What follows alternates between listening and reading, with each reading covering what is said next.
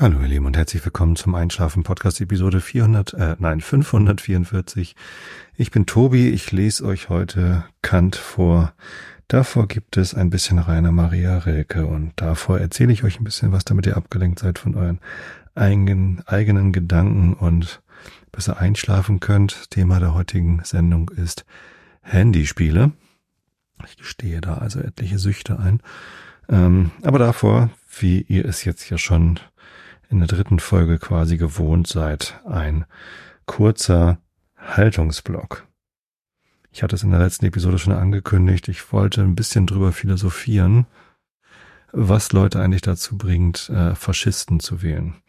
Im Moment äh, meine ich damit im Wesentlichen die AfD. Nicht alle in der AfD sind Faschisten, aber alle in der AfD werden wissen, dass in der AfD durchaus starke faschistische Kräfte vorhanden sind. Deswegen spreche ich über Faschismus und sage gar nicht AfD, denn es könnte ja sein, dass es da demnächst noch weitere Parteien gibt, die in diese Richtung tendieren. Ich habe jetzt gerade gehört, dass äh, die Werteunion eventuell eine eigene Partei gründen will. Die CDU wäre wahrscheinlich ganz glücklich, dass sie das Problem damit dann los wäre. Ähm, ich habe hier übrigens eine schnurrende Katze auf dem Schoß. Ich weiß nicht, ob ihr sie hört, aber Ivy geht's gerade sehr, sehr gut.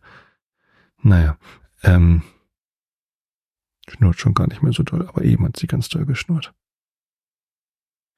Genau, und äh, die verstehen sich ja auch ganz gut mit der AfD. Eigentlich alle, die dann auch mit der AfD zusammenarbeiten und äh, die AfD mit an die Macht bringen, was ja dieses Jahr fast unausweichlich passieren wird. Nein, es ist nicht unausweichlich. Man sollte nicht die Hoffnung aufgeben. Vielleicht passiert noch was mit der Bevölkerung. Vielleicht erkennen ganz viele, dass es doch keine so gute Idee ist, AfD zu wählen. Und äh, deswegen auch hier meine Gründe, warum die Leute AfD wählen und warum ich die schlecht finde.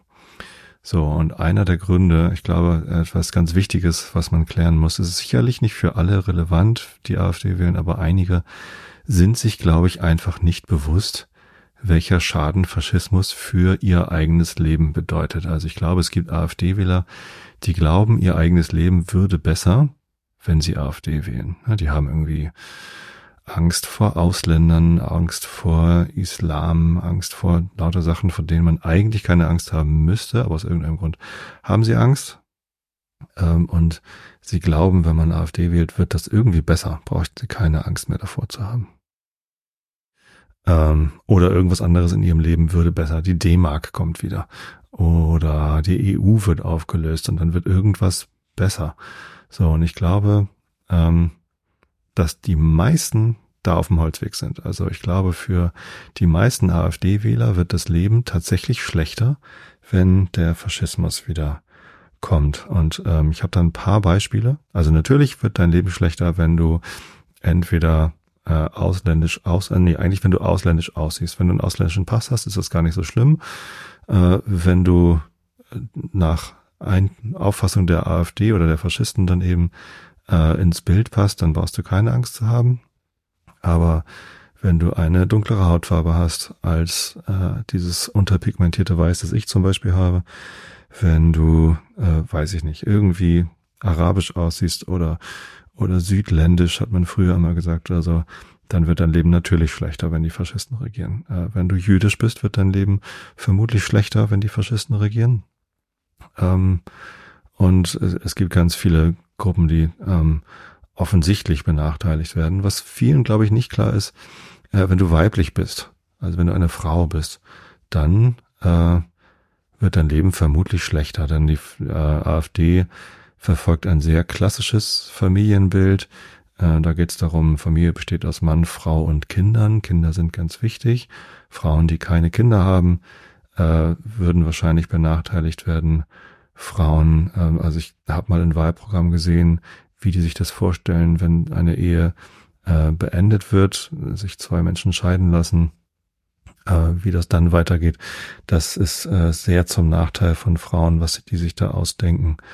Ähm, und wenn man divers ist, also wenn man nicht binär Mann oder Frau ist, also nicht cis, dann äh, hat man sowieso verloren, weil die AfD nicht glaubt, dass es mehr als zwei Geschlechter gibt.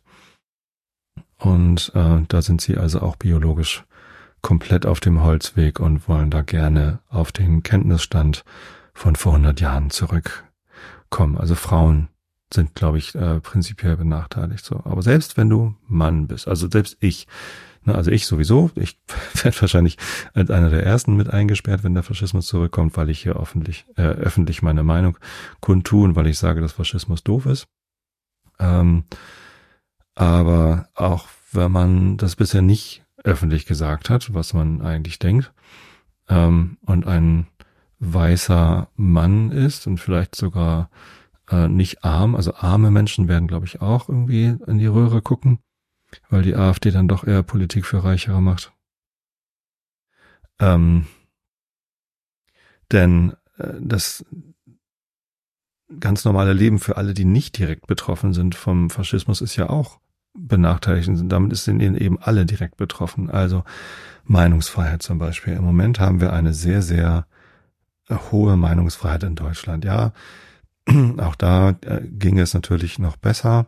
Ähm, es gibt ja so einen Meinungsfreiheitsindex und ich glaube, da ist Deutschland ähm, relativ weit oben, aber auch da ist immer natürlich immer Luft nach oben. So, was jetzt aber häufig bemängelt wird an fehlender Meinungsfreiheit, äh, ist gar keine fehlende Meinungsfreiheit, sondern ist eine fehlende Widerspruchsfreiheit. Die Menschen, die jetzt sagen, es gibt keine Meinungsfreiheit, die wollen im Wesentlichen, dass kein Widerspruch geäußert wird. Also wenn man eine Meinung äußert, dass dann niemand widersprechen darf oder dass nur die eigene Meinung gilt, dass man andere Meinungen nicht äußern darf. Das ist das, was sich die Leute wünschen, die im Moment sagen, es gäbe keine Meinungsfreiheit. Ähm, Fakt ist aber, dass in faschistisch regierten Staaten absolut keine Meinungsfreiheit herrscht. Also da ist dann das Äußern einer nach Staatsräson falschen Meinung wirklich ein Sicherheitsrisiko. Ähm, wenn man mal schaut, in diktatorisch regierten Staaten, äh, da werden Oppositionelle oder auch einfach nur Leute mit einer anderen Meinung sehr, sehr schnell bestraft, weggesperrt, gefoltert, was auch immer. So, und äh, das war im Dritten Reich auch so.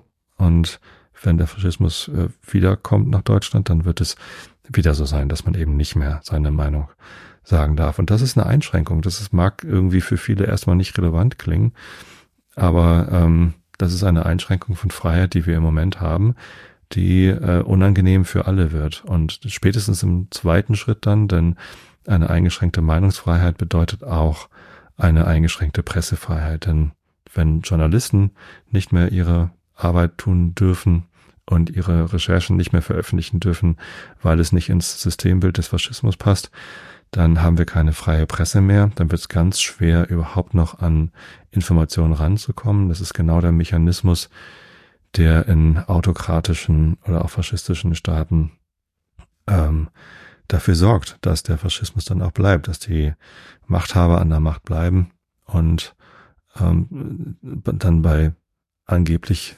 demokratischen Wahlen dann auch wiedergewählt werden, weil die Bevölkerung gar keine Möglichkeit mehr hat, an, an sinnvolle Informationen zu kommen.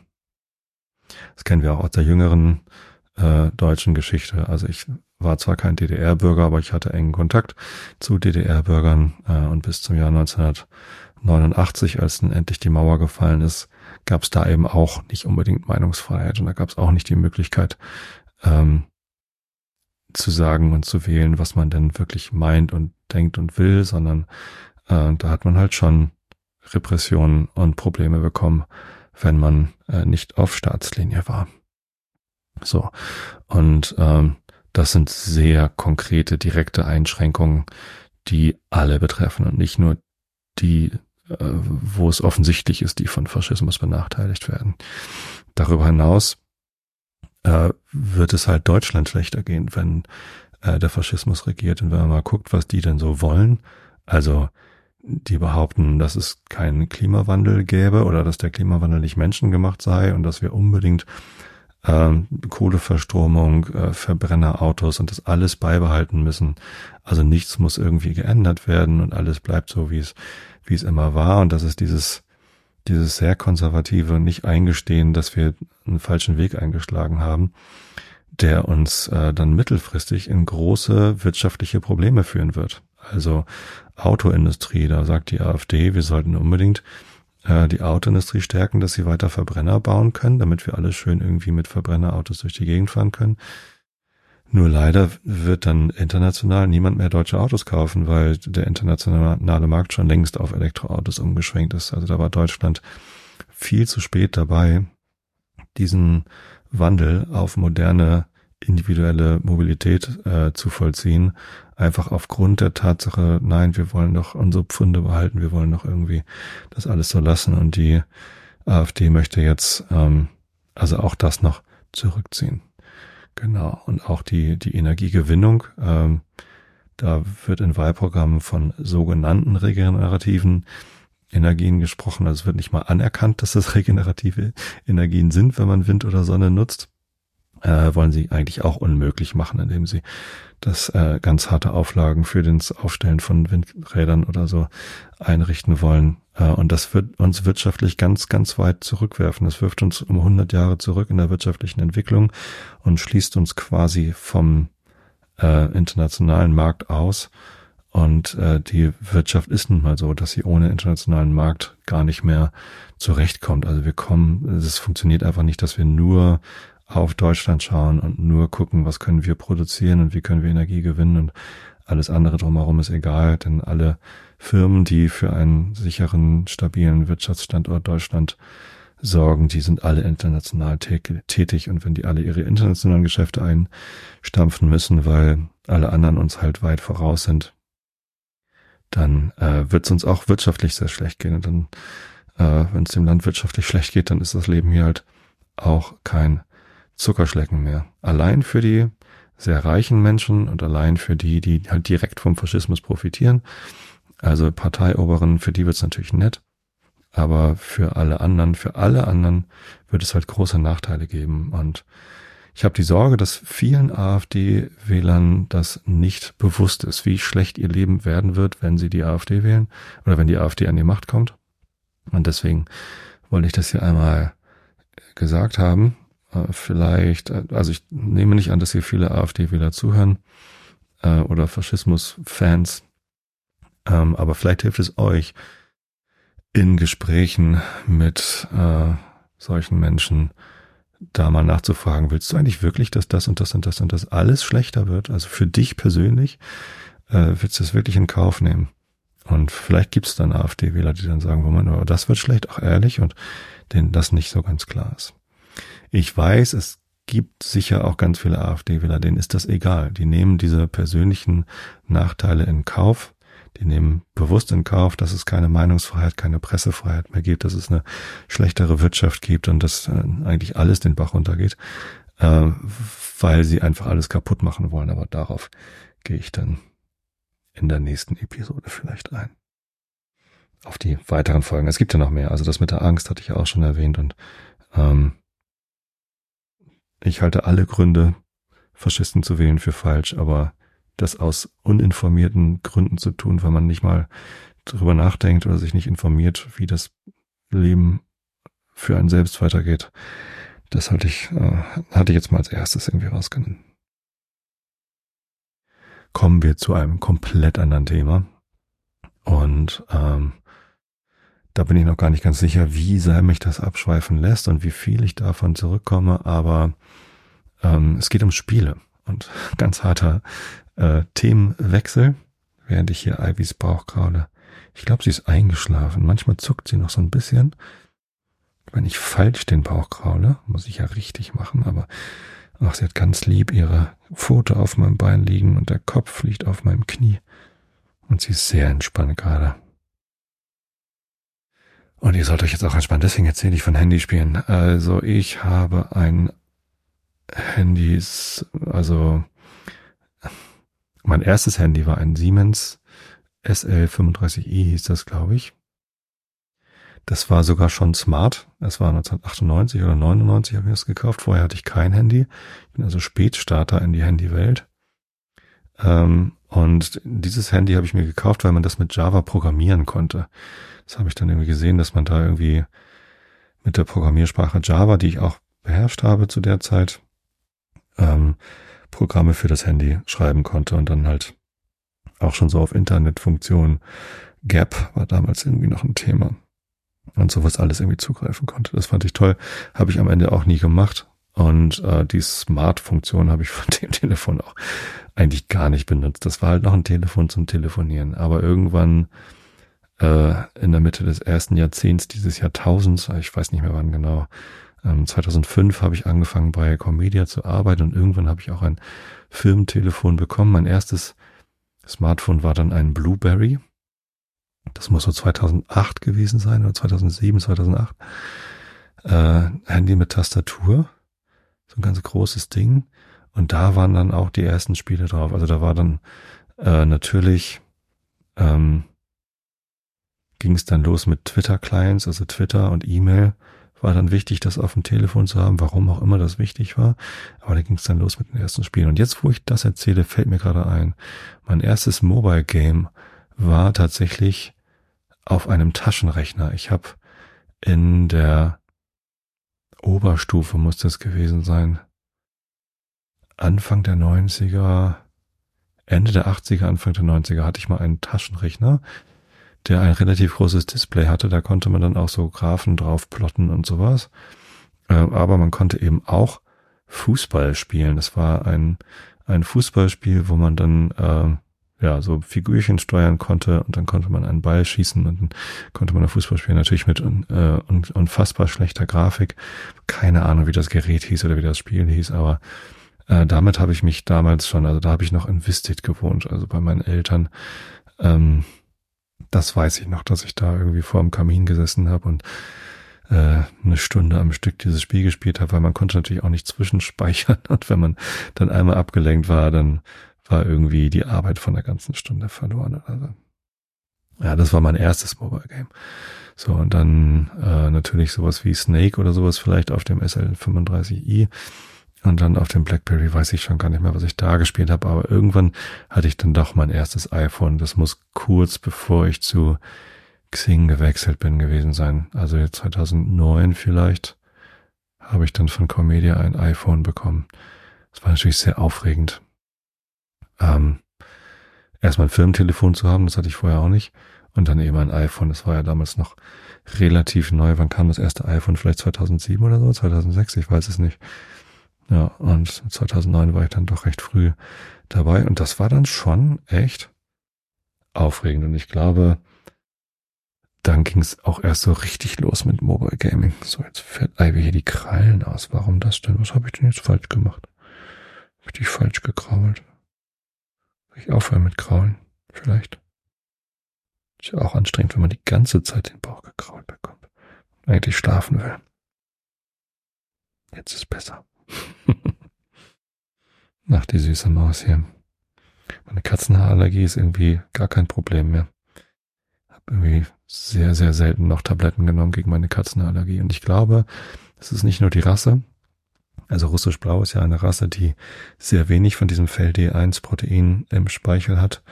Denn die Katzenhaarallergie ist ja gar nicht gegen Katzenhaare, sondern gegen dieses FeLD1-Protein im Speichel. Und dadurch, dass die Katzen sich ja ständig äh, putzen mit der Zunge, ist natürlich im Fell ganz viel von dem Speichel und damit auch mit dem Protein.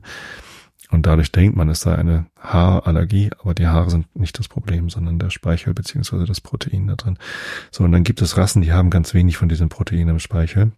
Und russisch Blau gehört dazu. Und jetzt haben wir noch ein Futter gefunden.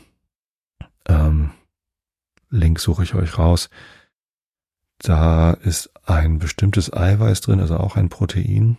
Und man hat irgendwann mal festgestellt, dass wenn Katzen zusammen mit Hühnern, nee, wenn Hühner zusammen mit Katzen auf einem Hof leben, dann haben die Hühner in ihrem ähm, Eiweiß, also äh, im Eigelb sind ja die meisten Eiweiße, es ist ein bisschen kontraintuitiv. Also ein Ei besteht ja aus Schale, Eiweiß und Eigelb, so ganz grob. Und im Eiweiß sind aber gar nicht so viele Eiweiße wie im Eigelb. Also im Eigelb sind viel mehr Eiweiße, also Proteine, als im Eiweiß. So. Ähm, so, und diese Hühner, die mit Katzen zusammen auf einem Hof aufwachsen, die haben irgendwie ein Protein entwickelt, das dann im Eigelb ist. Wenn die Katzen das dann wiederum fressen, dann produzieren sie noch weniger von diesem FLD1. So, und dann haben halt findige Katzenfutterhersteller oder ein findiger Katzenfutterhersteller hat dann dieses ähm, Protein ins Futter gemischt. Sonst muss ich kurz auf Pause drücken, weil jetzt die Katze doch genug hatte und weg wollte. Aber das ist auch ganz gut, weil dann kann ich hier äh, in meiner App nachgucken, wie das Futter heißt. Es ist von Purina und heißt Proplan. Ähm, Proplan Live Clear heißt das Futter. Entdecke die erste Katzennahrung, die Allergene reduziert. Genau. Futterempfehlung für Kätzchen. Oh je, da haben wir uns überhaupt nicht dran gehalten, dass wir aufpassen, wie viel die Katze frisst. Aber noch ist sie sehr schlank und schön und äh, frisst, glaube ich, eher nicht zu viel. Irgendwann, ich dachte eigentlich, wenn man im ersten Jahr füttert, kann man so viel füttern, wie die Katze halt fressen mag und dann nach einem Jahr kann man mal anfangen zu dosieren und nicht äh, zu viel zu machen. Also pro Plan Live Clear Kitten Truthahn ist das Futter, was Ivy gerade frisst und überhaupt kein Problem mehr mit ähm, mit Dings. Also äh, Katzenhaarallergie. Jetzt bin ich schön abgeschwiffen und weiß überhaupt nicht mehr, wo ich war bei Handyspielen. Achso, bei den ersten Handyspielen auf dem äh, Spiele, ähm, Geschichte, also ähm, erste Handyspiele auf dem auf dem iPhone und ich glaube, das erste, wo ich richtig hooked war, war tatsächlich Angry Birds. So, Angry Birds war ein und, und da habe ich auch relativ schnell gemerkt, ähm, das ist ein Spiel, ähm, man startet das Spiel, man kann ganz schnell irgendwie was machen und es dann wieder wegpacken. Also die Spieldauer, im Gegensatz zu dem Fußballspiel, was ich damals gespielt hatte, war halt beliebig kurz. Also es, es war auch okay für 30 Sekunden das Handy rauszunehmen, zu spielen und wieder wegzupacken. Im Nachhinein natürlich völlig bescheuert, aber vorher gab's das nicht. Also das war etwas ganz Neues und ich musste erstmal sehr aufwendig lernen, damit umzugehen, dass es sowas jetzt gibt. Und äh, ja, also Angry Birds, äh, auch der zweite Teil sogar noch, ich weiß gar nicht, äh, wann der rauskam, ich müsste nochmal eben nachgucken. Aber ähm, das war auf jeden Fall ein, äh, ein ziemlicher Game Changer im wahrsten Sinne des Wortes. Also es hat halt die Spielwelt revolutioniert, weil es eben möglich war, ähm, während man auf dem Bus wartet, eben Handy raus, kurz was zocken. Wenn man dann eingestiegen also wenn du einsteigst in den Bus, packst das Handy weg und dann nimmst du es wieder raus, wenn du drin bist und kannst weiter zocken. Das ging vorher halt nicht, das gab's nicht. Und jetzt gab's das und das war neu und aufregend und äh, Angry Birds war ich ziemlich hooked. Äh, und dann kam ja auch relativ bald die ähm, diese Match 3 Geschichten. Äh, Candy Crush ist eins der bekanntesten. Ich habe jetzt zuletzt relativ viel dieses Royal King, nee, wie heißt das Spiel, äh, gespielt. Und dann, im Wesentlichen geht es da darum, eine Art Puzzlespiel. Also im Groben ist es ein Puzzlespiel. Man hat ein Spielfeld mit irgendwie lauter unterschiedlich farbigen äh, Plättchen auf einem Raster und man muss irgendwie ein Plättchen so verschieben, dass es äh, eine Reihe von drei Plättchen gibt der gleichen Farbe oder Art oder so. Und dann verschwinden die und sind dann weg. Also Tetris habe ich, glaube ich, auf dem Handy nie gespielt. Das habe ich früher auf dem Computer gespielt. Aber es geht ja nicht um Computerspiele, sondern um Handyspiele. Und ähm, das war. Oh, jetzt fällt mir noch eins ein. Oh je.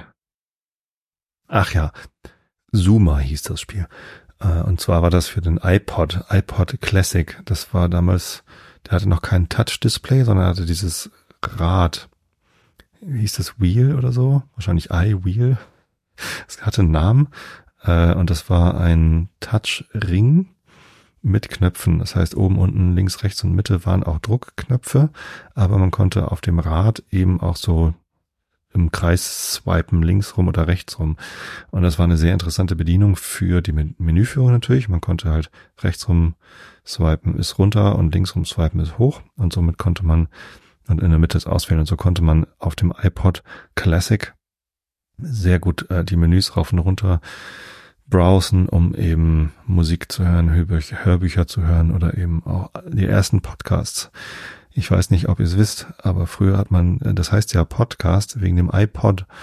Und äh, die Bedienung war dann tatsächlich so, dass man in iTunes auf dem Computer, weil der iPod hatte ja gar keine Internetverbindung, äh, in iTunes musste man dann seine Podcasts abonnieren und es ging dann auch nur das iTunes Podcast Verzeichnis. Es war auch das einzige Verzeichnis, was es gab. Und äh, dann konnte man äh, die Podcasts eben auf den iPod spielen. So und ähm, spielen, genau. Man konnte mit dem iPod auch spielen. Also man konnte im iTunes Store dann Spiele kaufen.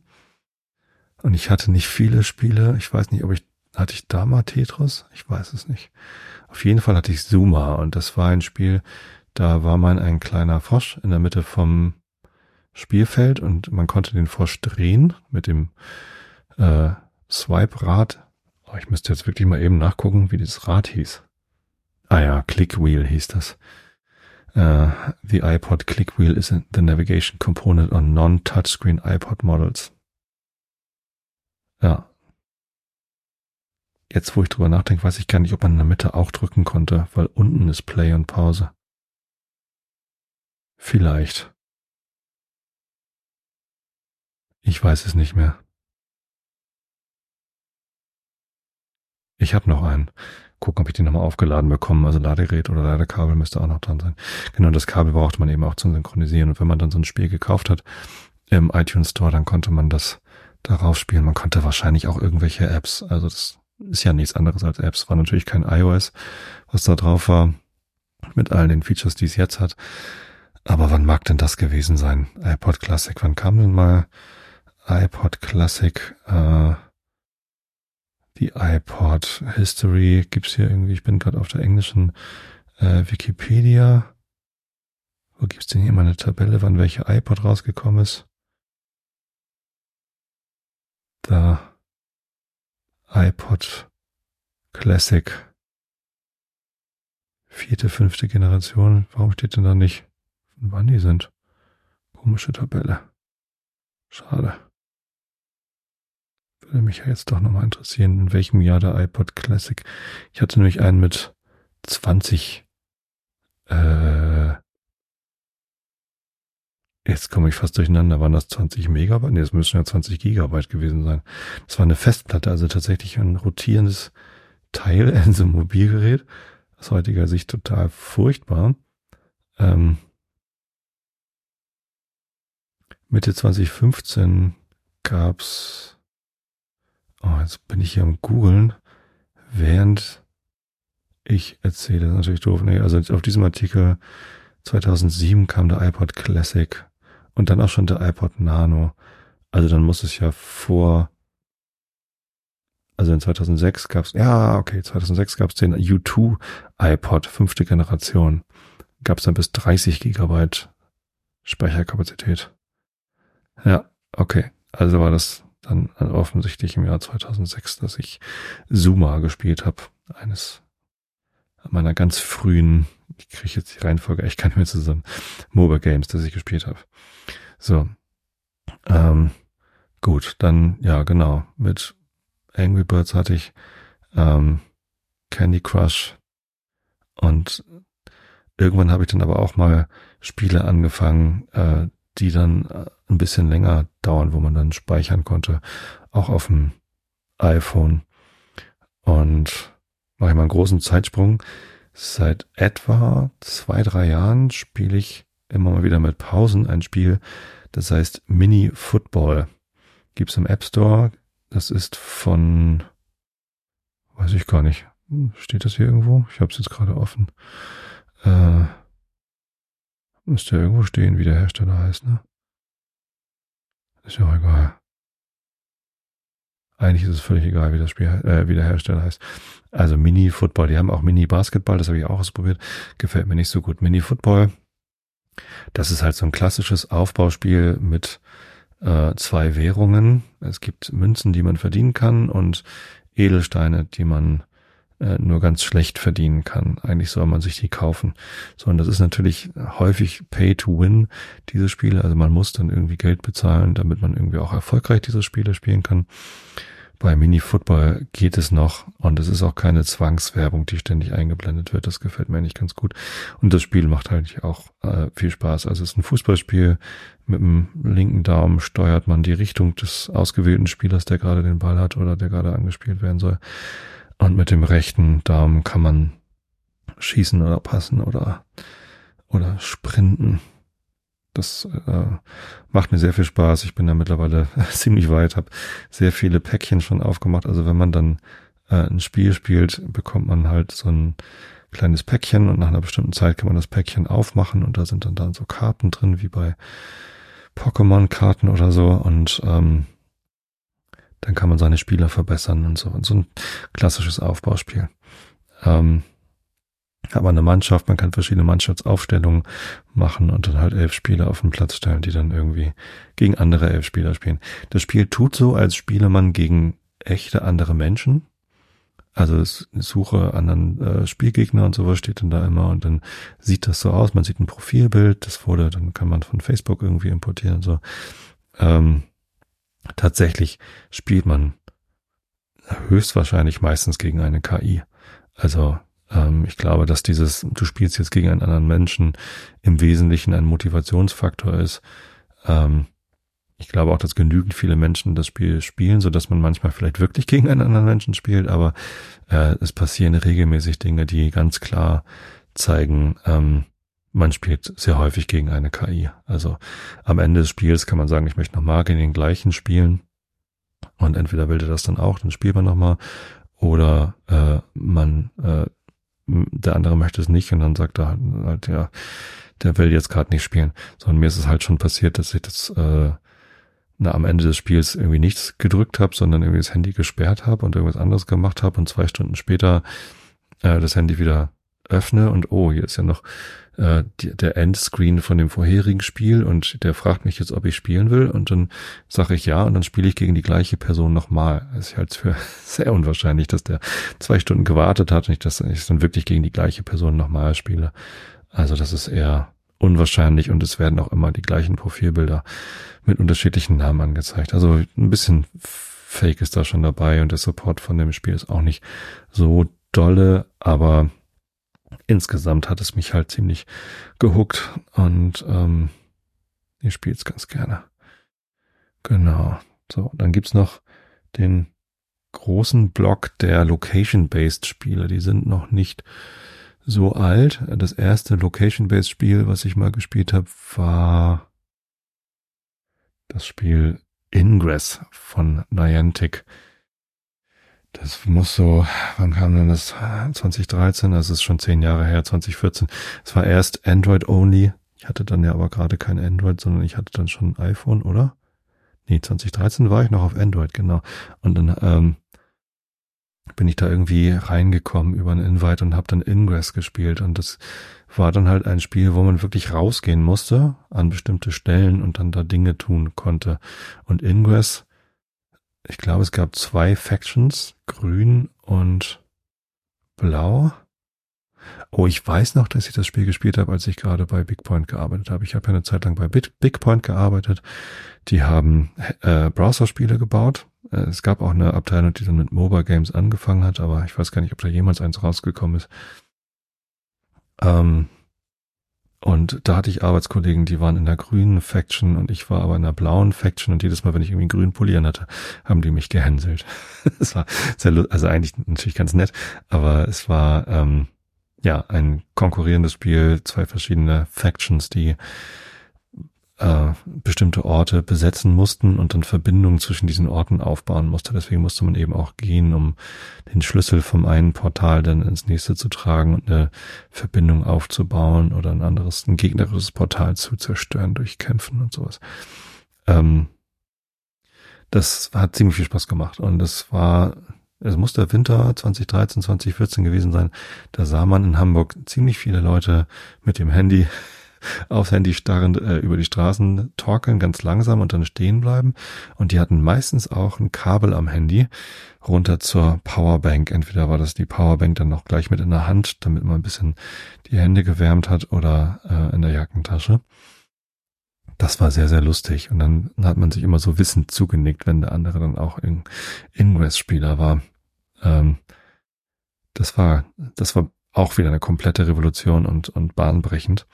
Ähm, etwas später ist dann ja 2015, 2016 ist dann Pokémon Go rausgekommen. Und das ist bei den Location-Based Spielen natürlich das deutlich erfolgreichere. Und ähm, das hat mir auch sehr viel Spaß gemacht. Also das habe ich auch sehr intensiv gespielt. Auf dem Arbeitsweg immer die gleichen Portale abgegangen, irgendwelche Tierchen, Pokémons gefangen. Und als ich dann meinen ersten Pikachu hatte, habe ich mich auch sehr, sehr gefreut. Allerdings, irgendwann war es dann auch durch. Also eine Zeit lang war es dann tatsächlich auch ein Anreiz äh, zum Spazierengehen für die Kinder dass die dann äh, eben auch Pokémon gespielt haben und so konnte man dann die Familie zum gemeinsamen Spaziergang motivieren. Allerdings hat meine Frau das nie gespielt und die war dann eher genervt, dass wir immer stehen geblieben sind und Dinge äh, töten mussten oder oder spielen mussten und ja, das äh, war dann eben auch bisschen komisch. So, äh, ich finde, man kann auch spazieren gehen ohne das Handy in der Hand zu haben und zu gucken, ob gerade irgendwo ein Pikachu sitzt. Aber es war lustig, es hat Spaß gemacht. Also ich habe da auch bestimmt sehr, sehr viel Zeit drin versenkt. Ähm, es gab dann ein, ein Harry Potter Spiel von der gleichen Firma, auch location-based. Harry Potter Wizards Unite, das habe ich, glaube ich, installiert und nie gespielt. Das irgendwie hat es mich dann nicht mehr gereizt. Es gab jetzt letztens noch ein neues Location-based Handyspiel. Wie ist das denn noch? Äh, was habe ich jetzt gerade? Hm, das finde ich jetzt gar nicht. Aber ich glaube, letztes Jahr ist ein Spiel rausgekommen. Da konnte man draußen äh, so äh, Drachen jagen und Drachen fangen. Wie hieß denn das noch? Hm, Komme ich gerade nicht drauf. Aber das ist, das habe ich auch schon wieder gelöscht. Die sind halt riesengroß, dann diese Spiele und ähm, am Ende, es ist halt immer das Gleiche. Man muss immer irgendwie, also diese, diese Spielmechaniken äh, in diesen Handyspielen, die sind dann doch immer wieder gleich. Es, es passiert immer wieder das Gleiche und ich entscheide dann immer, was ich spiele. Entweder, äh, wenn der Spielfluss für mich sehr, sehr gut funktioniert oder wenn ich die Szenerie sehr gerne mag. Es ist letztens Diablo rausgekommen. Was heißt letztens? Also vor zwei Jahren, glaube ich schon oder so. Ist Diablo für äh, Mobilgeräte rausgekommen, äh, nicht location-based. Und Diablo habe ich auf dem Computer schon, also auf dem PC schon sehr gerne gespielt. Und Diablo Immortal heißt jetzt die Mobile-Variante. Und die spiele ich auf dem Tablet eigentlich ganz gerne, also auf dem iPad. Ich habe noch gar nicht so lange ein iPad. Das habe ich irgendwie lange Zeit außen vor gelassen, weil ich nicht so richtig einen Anwendungsfall dafür hatte. Äh, ich glaube tatsächlich erst jetzt, seit ich im Lightroom Mobile Team bin, also ich bin ja jetzt bei der Entwicklung beteiligt äh, an einer iOS-App, nämlich Lightroom für iOS. Und dann brauchte ich auch ein iPad, um die App darauf eben zu testen und auszuprobieren und so. Und das heißt, seit viereinhalb Jahren habe ich jetzt auch ein iPad und darauf spiele ich sehr wenig. Also ich, das, was ich darauf am meisten mache, ist tatsächlich Lightroom. Ähm, und vielleicht ab und zu mal irgendwie was gucken oder so. Also eine Serie gucken. Spielen mache ich darauf fast gar nicht. Aber Diablo habe ich mir installiert und das ist tatsächlich äh, ganz nett.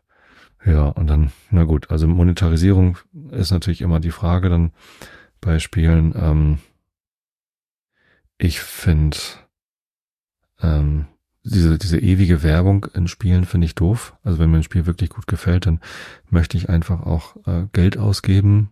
Und wenn es dann einen Mechanismus gibt für vier, fünf Euro ein und dann ist die Werbung weg, dann mache ich das auch ganz gerne. Also ich bin ja selber Softwareentwickler beziehungsweise an der Softwareentwicklung beteiligt und dass Softwareentwicklung Geld kostet und dass die Entwickler dann auch irgendwie bezahlt werden müssen, äh, ist mir halt sehr persönlich bewusst. Ich bin da persönlich betroffen. Das heißt, ein Spiel ohne Monetarisierungskonzept ist halt, ja, das kann man dann in seiner Freizeit programmieren, aber kann man dann halt auch nicht pflegen, ähm, was es dann halt eher schwer macht. Ich ähm, gebe dann also, wenn mir ein Spiel wirklich gut gefällt, äh, auch Geld aus. Wenn das dann so ist, dass ich mir dafür was im Spiel kaufe, womit ich dann deutlich besser werde, dann kaufe ich mir das erst, wenn ich fertig bin mit dem Spiel. Also wenn ich irgendwann gesagt habe, okay, jetzt habe ich dieses Spiel genug gespielt, ich habe eigentlich keine Lust mehr, aber ich habe vielleicht ein Jahr lang jede Woche irgendwie ein paar Stunden Spaß damit gehabt, dann werfe ich den Entwicklern ein bisschen Geld in den Topf. Bei Diablo weiß ich es gar nicht. Ich glaube, da kann man auch Ingame Sachen kaufen. Ähm, Diablo Immortal, keine Ahnung. Aber alle anderen Spiele, also Heyday zum Beispiel, habe ich auch mal eine Zeit lang gespielt. Da baut man sich eine Farm und das ist so dieses typische Aufbauspiel, ne? auch mit, äh, mit Päckchen, soweit ich weiß. Also man kann dann irgendwie sich so ein, so ein äh, Entwicklungspäckchen starten und dann kann man es irgendwann aufmachen und dann kann man seine Farm verbessern und so weiter und so fort. Ähm, ja, jetzt habe ich ja gerade Heyday gestartet, um zu gucken, ob äh, meine Farm von früher eigentlich noch da ist. Ich weiß aber gar nicht. Ah ja, da kann man einfach so Geld ausgeben. Will ich gar nicht. Was habe ich denn jetzt hier? Ach je. Nee, das ist nicht meine Farm, oder? Doch, da hinten sind. Doch, das ist meine Farm. Ich glaube, ich muss mal die Kühe melken. Ready to collect milk. Ja, geh doch mal. Ich weiß nicht mal mehr, wie das geht. Ja, egal. Ähm, habe ich offenbar auch nicht so richtig intensiv gemacht. Heyday. Ähm, was gibt's noch? Oh ja, eine Geschichte muss ich unbedingt noch erzählen zum Mobile Gaming. Und zwar ist das äh, Threes. Das war auch für mich als Softwareentwickler äußerst interessant. Und zwar ähm, gibt es das Spiel Threes, also Dreien. Und äh, das ist ein sehr schönes Spiel. Ich habe es aber erst kennengelernt, als ich dann auch ähm, 2048 kennengelernt habe. Und das war ein ziemlicher Hype. Ähm, 2048 kam als Mobile Game raus. Ich weiß nicht mehr genau, wann das war. Ah ja, im Jahr 2014 war das. Da kam das Spiel 2048 raus. Und äh, das hat ein italienischer Entwickler programmiert und dann Open Source auf GitHub gestellt. Das heißt, es gab dann ganz viele Varianten davon. Man konnte es im Web spielen, mobile, wie auch immer. Und ähm, das hat mir sehr viel Spaß gemacht, aber ich hatte es sehr, sehr schnell gelöst. Also ich habe ganz schnell herausgefunden, das Spiel funktioniert so, es gibt ein, ein Raster 4x4 und äh, man hatte auf dem Raster Zahlen und man konnte immer zwei gleiche Zahlen zusammenschieben, so dass sie sich dann addiert haben. Also ich glaube, es ging mit zwei ging es los, eins gab es glaube ich nicht, weiß ich nicht mehr. Ähm, Genau, zwei und vier waren so die Werte, mit denen es losging. Die wurden dann per random irgendwie draufgesetzt und äh, sind dazugekommen. Und wenn man dann einmal nach oben, unten, links oder rechts geswiped hat, dann sind alle Zahlen auf die Seite geflogen. Und wenn man zwei gleiche aufeinander fliegen lassen hat, dann haben die sich halt ähm, addiert. So, und das Ziel war, so viel zu swipen, dass man irgendwann in der Zweierpotenzen-Reihe dann auf 2048 äh, kommt. Und das hat Spaß gemacht. Ich habe das gern gespielt, aber auch nicht lange, weil es sehr einfach war. Also ich habe äh, sehr schnell die Strategie entwickelt, immer die höchsten Zahlen in einer Ecke zu haben, links oben, rechts unten, keine Ahnung wo, und dann eben entsprechend zu swipen, so dass sich die Zahlen immer nach rechts unten oder wo auch immer meine Ecke war, ähm, erhöht haben. Und mit der Methode hat man das Spiel sehr schnell gelöst und ist dann sogar noch irgendwie auf höhere Zweierpotenzen gekommen. Ich weiß nicht mehr, was mein Highscore war, aber das war relativ einfach. So, und ähm, das Interessante an dem Spiel war, dass ich darauf auf das Spiel Threes gekommen bin. So, und äh, kurz bevor äh, das Spiel äh, 2048 rausgekommen ist, oder 1024 gibt's auch eine Variante. Keine Ahnung. Ähm, kam eben das Spiel Threes raus und ich glaube, der Entwickler Gabriel Cirulli, 19-jähriger Italiener, ähm, aber das war nicht seine Idee, das Spiel, sondern er hat da eigentlich nur eine Programmierübung gemacht, mal ein Wochenende geguckt, ob er ein Spiel zusammenhacken kann ähm, und hat sich orientiert an dem Spiel Threes. So, er hat sich auch orientiert an, an dem Spiel 1024, ähm, aber das war auch nur ein Clone von Threes. So, und dann hatte dieses 2048 hatte einen mega Erfolg. Es war sehr, sehr erfolgreich eine ganze Zeit lang in, in dem entsprechenden Jahr. Und äh, das hat dann dazu geführt, dass die Entwickler von Threes, also das war ein Paid Game, dafür musste man Geld bezahlen. Und äh, 2048 war halt kostenlos war eben sogar auch Open Source, also jeder konnte sich den Source Code angucken und eine eigene Version davon kompilieren und in, in App Store stellen, ohne Entwicklungskosten zu haben. Und äh, da gab es auch ganz viele 2048 Clones, die dann Werbung eingebunden haben und dann haben Leute Geld verdient, ähm, ohne überhaupt irgendwie Entwicklungsaufwand gehabt zu haben. Das ist also, komisch. So, und die Threes-Leute, die haben gesagt, ähm, also deren Spiel hat immer halt einfach Geld gekostet. Auch nicht viel Geld, äh, ein paar Euro und dann konnte man Threes spielen, komplett ohne Werbung. Und die haben sich darüber natürlich geärgert, dass jemand ihr Spielkonzept geklaut hat. Also bei Threes ist das Spielkonzept ein bisschen anders. Da gibt es halt die Zahlen eins und zwei als Ausgangspunkt und die muss man zusammenspielen, schieben, um eine drei zu haben. Und ab da ähm, ist es dann genauso. Also Dreien schiebt man zusammen zu Sechsen, zu Zwölfen und man ist eben nicht in der Zweierpotenzenreihe, sondern man ist dann in Potenzen von drei. Nee, nicht in Potenzen von drei, sondern in, wie heißen das? So ähnlich wie Fibonacci, nur nicht ganz Fibonacci, sondern ähm, ja, drei, sechs, zwölf, 24, 48, 96. Ähm, und so weiter und so fort. Also das, das sind dann so die, die Reihen, die man in Threes machen kann. So, und die haben sich sehr geärgert. Also die Entwickler von Threes, weil die das Spiel, die Spielidee entwickelt haben und weil die da sehr viel Entwicklungszeit reingesteckt haben und weil sie sich sehr viel Mühe gegeben haben, dass es eben auch ein, ein gutes Spiel ist. So, und die haben dann einen äh, Blogartikel geschrieben und erzählt, okay, äh, wir haben hier wochenlange, monatelange Planung, Game Design und sonst wie was gemacht, äh, um ein Spiel zu entwickeln und jetzt klaut da einer die Idee und äh, äh, andere, noch dritte, noch vierte werden dadurch reich. Ähm, also der Italiener selber, der hat damit ja gar kein Geld verdient, sondern hat das einfach nur Open Source gestellt, also kostenlos zur Verfügung gestellt. Und ähm, und deren Entwicklungsarbeit ist jetzt also da in, in Gefahr.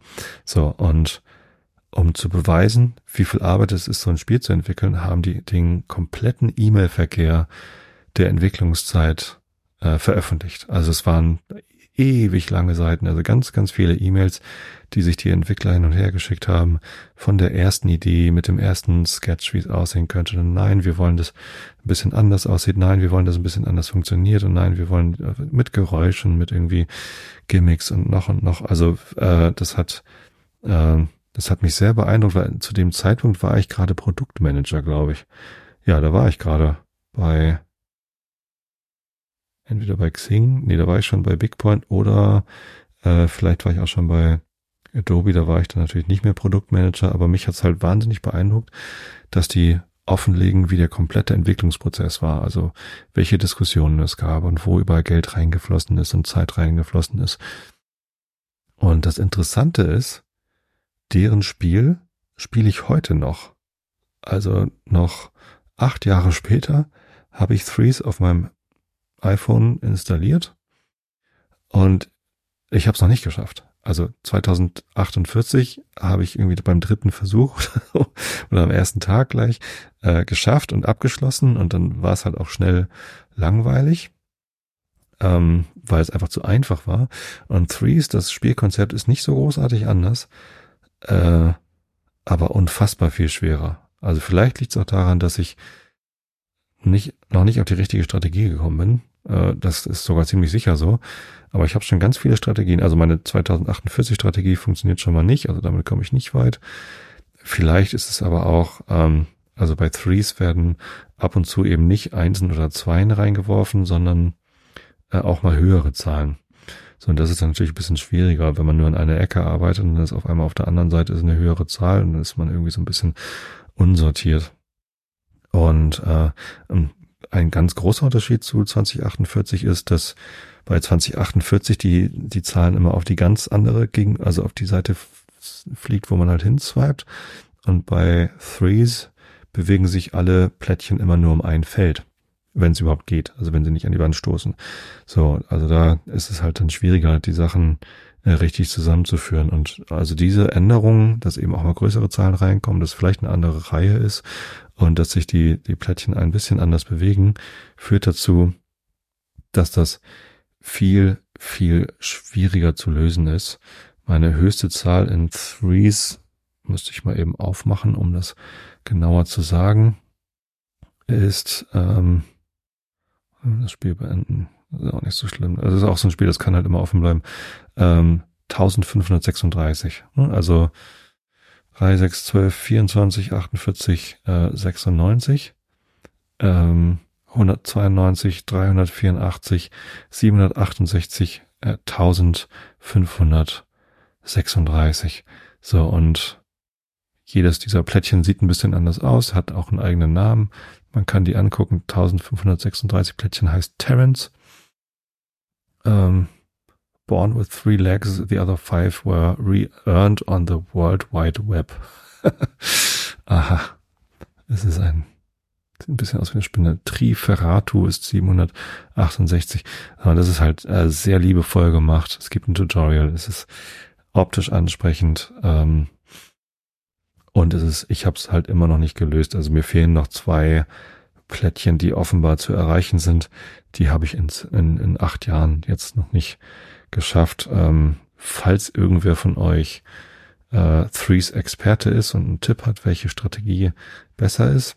Also ich habe auch noch nie gegoogelt, ehrlich gesagt. Also wahrscheinlich gibt's Anleitungen, was die beste Strategie ist, um Threes zu lösen. Aber es reizt mich gar nicht. Also mich reizt, also ich finde es einfach sehr entspannt, dieses Puzzlespiel zu schieben, bisschen Zahlen hin und her zu schieben und dann ähm, hat man halt entweder Highscore oder eben auch nicht. Äh, das gefällt mir sehr, sehr gut. Ja, das macht Threes äh, ist ein Spiel, das werde ich niemals löschen. Ein Spiel, das Holger Klein mir mal empfohlen hat, ist Minimetro. Äh, da gestaltet man eine ein U-Bahn-Netz und dann fahren halt immer so U-Bahn hin und her. Das ist auch recht entspannend, außer dass halt irgendwann äh, zu viele Leute U-Bahn fahren wollen und dann verliert man, weil es zu viele Staus an den U-Bahn-Haltestellen geben und es gibt nicht, also das ist, irgendwann wird es dann auch stressig, weil man eine, eine riesen U-Bahn äh, gestalten muss und deswegen äh, spiele ich das nicht mehr weiter. Ähm, ein schönes Story-Rätselspiel ist Starman. Das habe ich mir auch immer mal gekauft. Das ist auch auf dem iPad sehr schön, weil ähm, weil man gut gucken können muss. Ähm, das gefällt mir gut. Ah ja, und dann eins meiner absoluten Lieblings-Mobile-Spiele ist Space Team.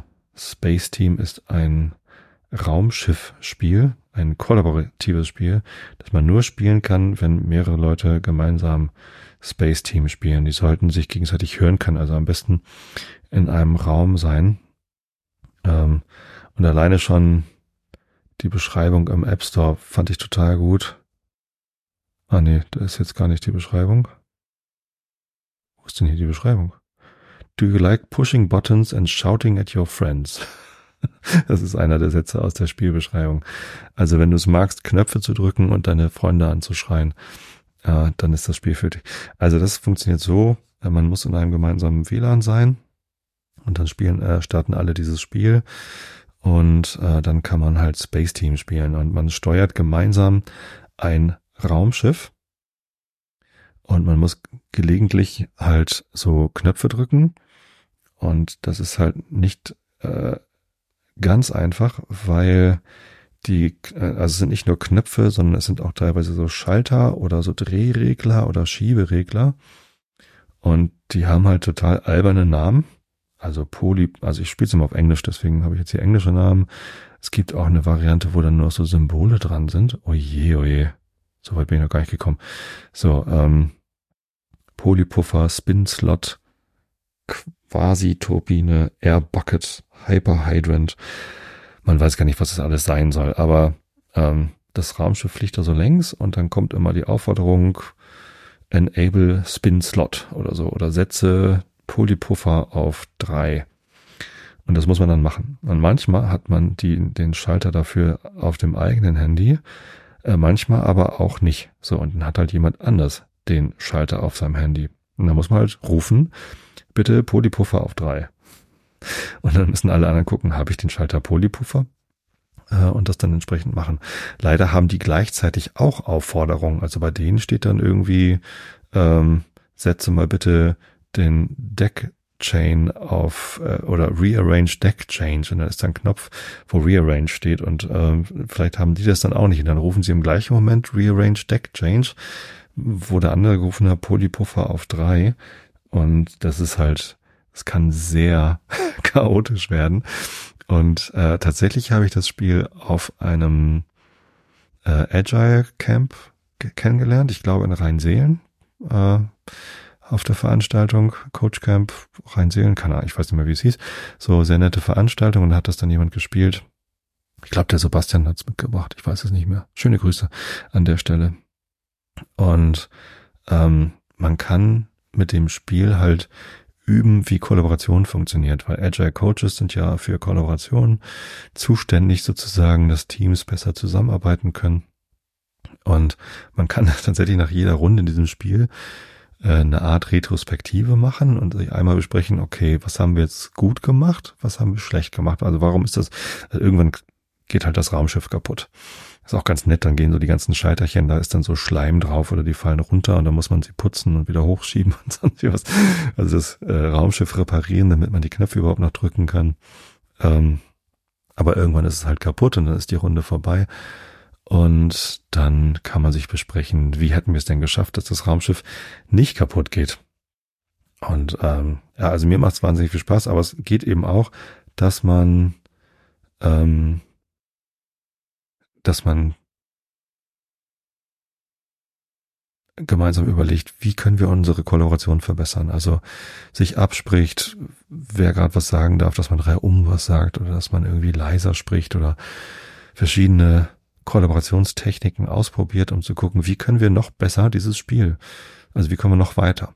Und ähm, das macht sehr viel Spaß, weil man sehr schnell lernt, okay, wenn wir äh, das ausprobieren, dann kommen wir auf einmal in Level 8 und nicht mehr nur in Level 5.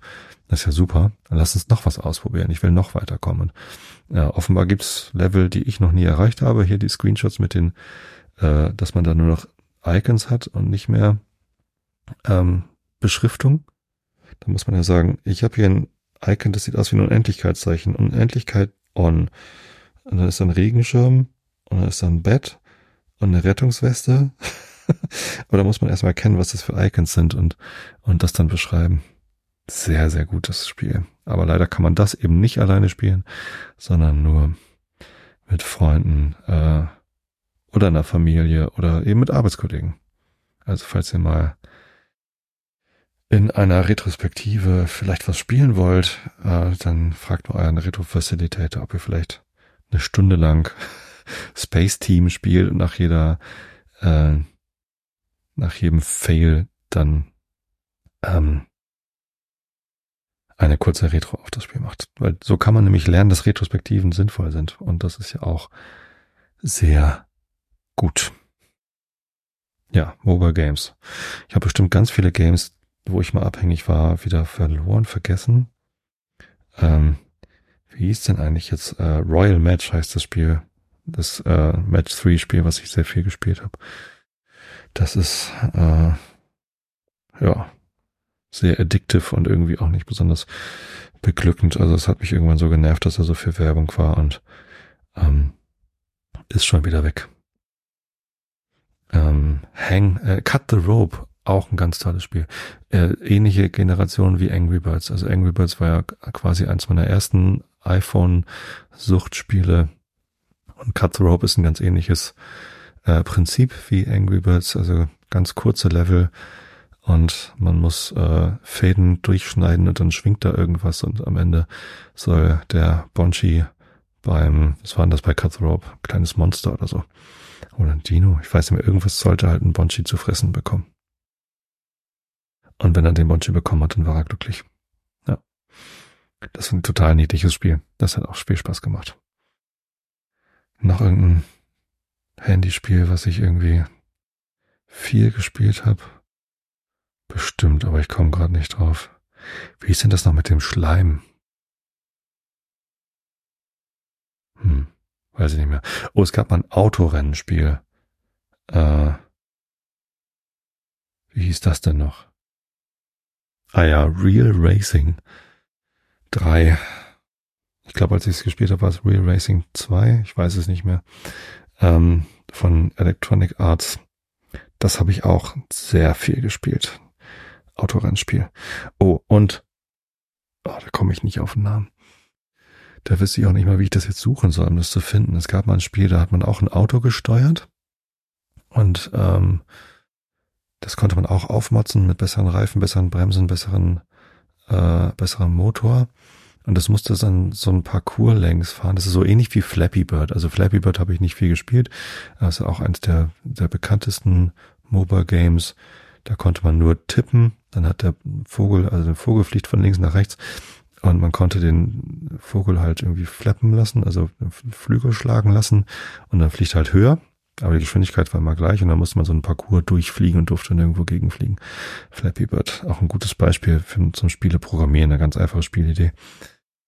Ähm, und ähm, dieses Spiel, was ich gerade meine, wo ich nicht auf den Namen komme, ich suche mal nach K und gucke mal, ob ich es vielleicht zufällig hier im App Store finde und während ich scrolle, versuche ich zu beschreiben, wie es ging. Ähm, man musste, man hatte nur begrenzt viel Sprit. Ach, da ist es ja Hill Climb Racing heißt es. Ich weiß nicht, wie es auf Deutsch heißt, aber ich habe meinen App Store auf Englisch. Hill Climb Racing und äh, man konnte Gas geben und ähm, und bremsen und dann musste man halt äh, möglichst weit kommen auf diesem Parcours oder, oder möglichst durch den ganzen Parcours durchkommen. Währenddessen irgendwie noch Münzen einsammeln. Man konnte ein Salto machen, wenn man irgendwie über eine Rampe oder Clip oder so gesprungen ist und entsprechend gebremst hat. Also man konnte auch in der Luft bremsen, dann dreht er sich schneller und so. Es gibt verschiedene Autos, die man sich dann von den Münzen kaufen kann. Ich weiß gar nicht mehr, wie da, wahrscheinlich ist das Inner Purchase. Ja, genau, man kann aber wahrscheinlich auch Münzen kaufen. Also habe ich nie gemacht.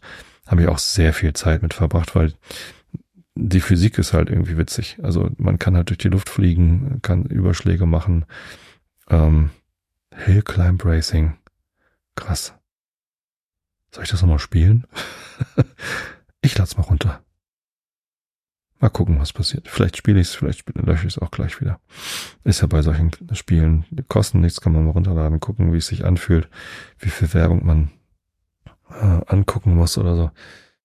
Oder ob man bezahlen muss, um zu gewinnen, was natürlich frustrierend ist. Jetzt haben wir es aber, ne? Wahrscheinlich gibt's noch ganz viele andere Spiele, die ich auch sehr viel gespielt habe. Äh, ihr wisst, ihr seht schon, ich spiele gerne so Mobile Games. Manchmal diese längeren Spiele, wo man ein bisschen länger braucht. Manchmal diese ganz kurzen Bushaltestellen-Spiele.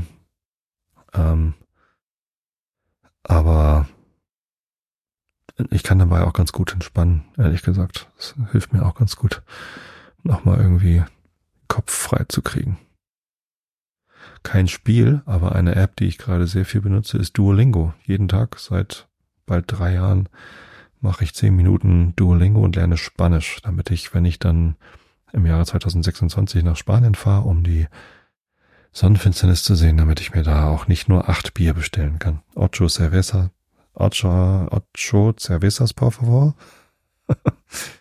ähm, nicht ocho, ist ja kein Adjektiv. Ocho cervezas, por favor heißt acht Bier bitte. Das war der erste Satz, den ich hier auf Spanisch gelernt habe.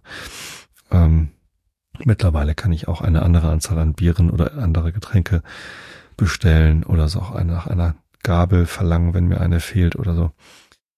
Und äh, bisschen Chit-Chat auf Spanisch geht mittlerweile auch schon. Einfach nur durch zehn Minuten pro Tag. Bisschen Duolingo machen. Vielleicht manchmal auch, manchmal auch länger. das stimmt. Also wenn ich mal irgendwie im Turnier bin und irgendwie Erster werden will. Gamification. Das ist ja ein Game. Das ist, nee, das ist Gamification, weil das Ziel ist ja nicht das Spielen, sondern das Ziel ist eine Sprache zu lernen. Und Spanisch lernen hatte ich mal Lust zu. Habe ich angefangen, als Sky in der Schule Spanisch hatte und keinen Bock auf Spanisch hatte und dann habe ich gesagt, okay, dann lass uns zusammen Duolingo machen. Und dann hatte Sky aber auch keinen Bock auf Duolingo, aber mich hat's gehuckt. Ich bin jetzt dran. Wie auch immer. Kommen wir zu Herrn Rilke. Wir sind in der Gesamtausgabe bei Position 1900, 28 Prozent, mitten im Requiem. Requiem, nicht Requium. Denn das ist Schuld, wenn irgendeines Schuld ist.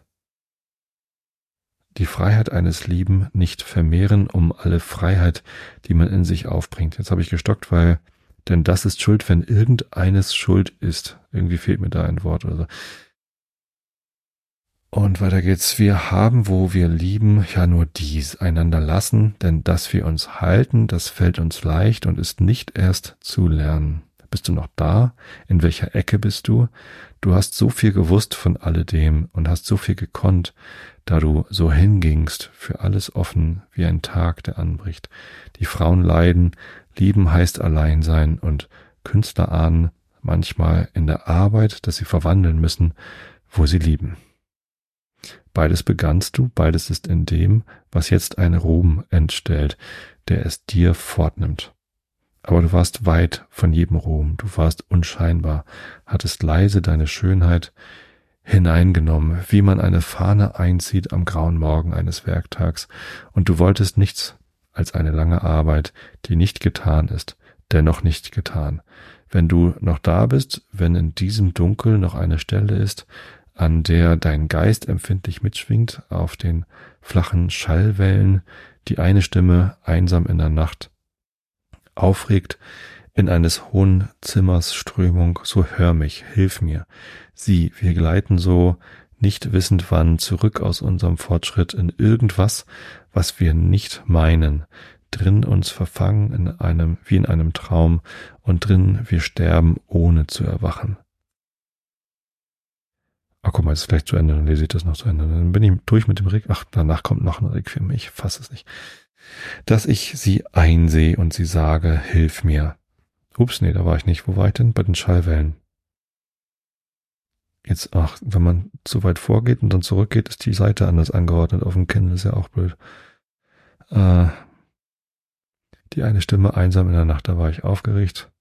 In äh, äh, äh, Fortschritt in irgendwas, das wir nicht meinen, drin wir uns verfangen wie in einem Traum und drin wir sterben, ohne zu erwachen. Keiner ist weiter. Jedem, der sein Blut hinaufhob in ein Werk, das lange wird, kann es geschehen, dass er es nicht mehr hochhält und dass es geht nach seiner Schwere. Wertlos, denn irgendwo ist eine alte Feindschaft zwischen dem Leben und der großen Arbeit.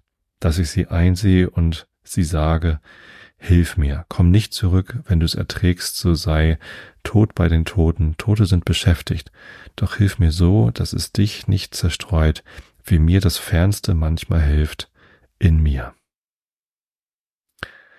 Nächste Episode gibt's dann das nächste Requiem. Es heißt äh, Requiem für Wolf Graf von Kalkreuth. Und ich guck mal eben, kommt danach noch ein Requiem? Nee, danach kommt das Buch der Bilder. Das klingt doch wieder netter. Er hat das erste, des ersten Buches erster Teil. Und dann geht's los mit aus einem April Mädchenmelancholie. Dann kommen kürzere Sachen.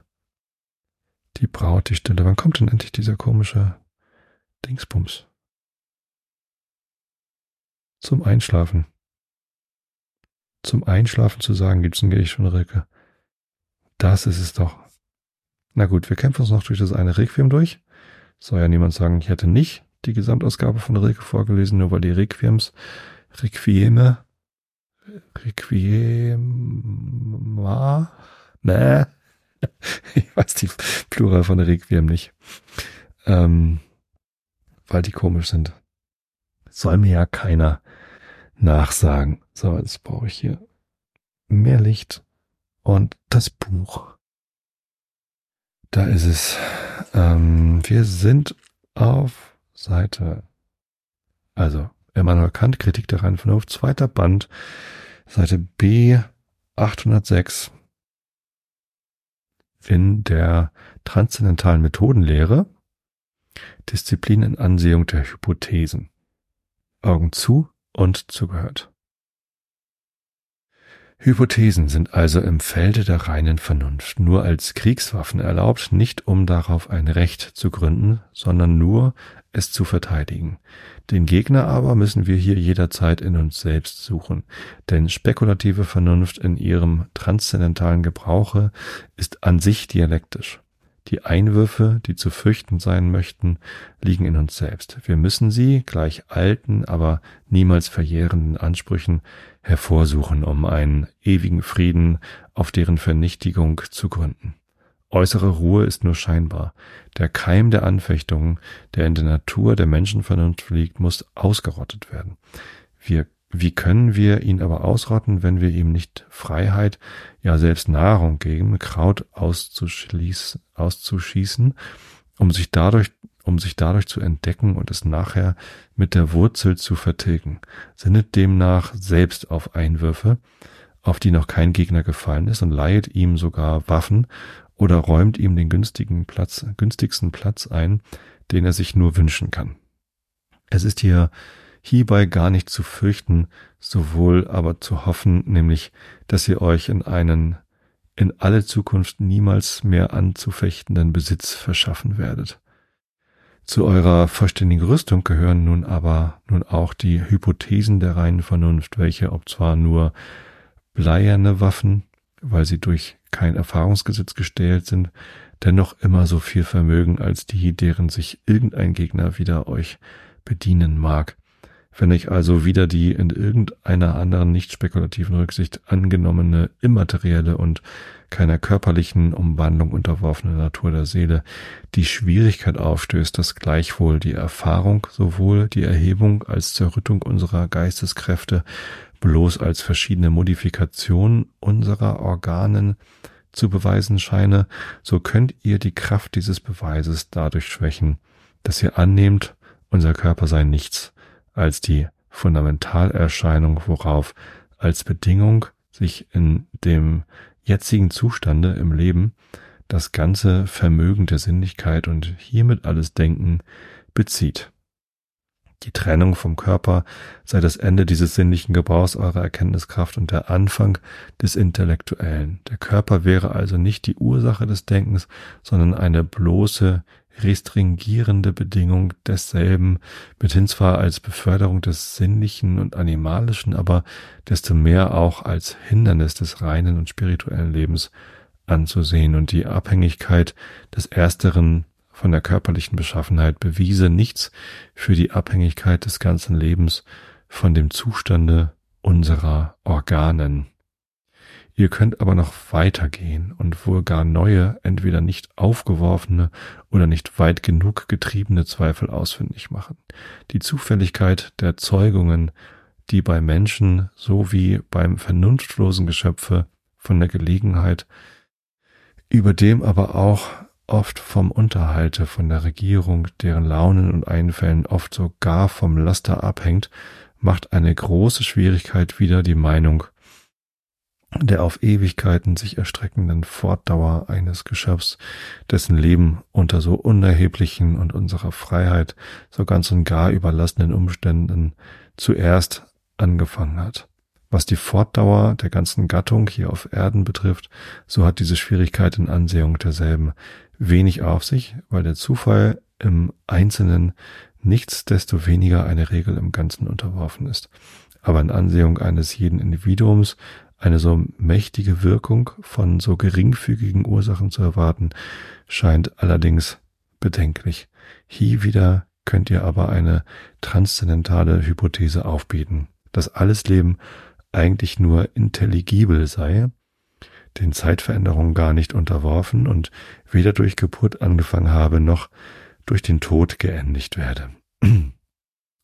Dass dieses Leben nichts als eine bloße Erscheinung, mal einen Schluck trinken, das heißt, ja, das heißt eine sinnliche Vorstellung von dem reinen geistigen Leben und die ganze Sinnenwelt ein bloßes Bild sei, welches unserer jetzigen Erkenntnisart vorschwebt und wie ein Traum an sich keine objektive Realität habe, dass wenn wir die Sachen und uns selbst anschauen sehen äh, sollen, wie sie sind, wie wir uns in einer weit Welt geistiger Naturen sehen würden, mit welcher unsere einzig wahre Gemeinschaft weder durch Geburt angefangen habe, noch durch den Leibestod, als bloße Erscheinungen aufhören werde und so weiter.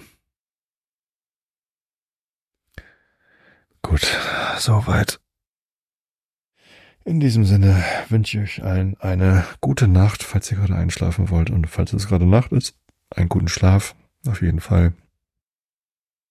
Ich hoffe, dass ihr alle genügend Schlaf findet, denn Schlafen ist wichtig, gesund, erholsam und irgendwie auch schön. Also, schlaft alle recht gut. Ich hab euch alle lieb. Bis zum nächsten Mal. Gute Nacht.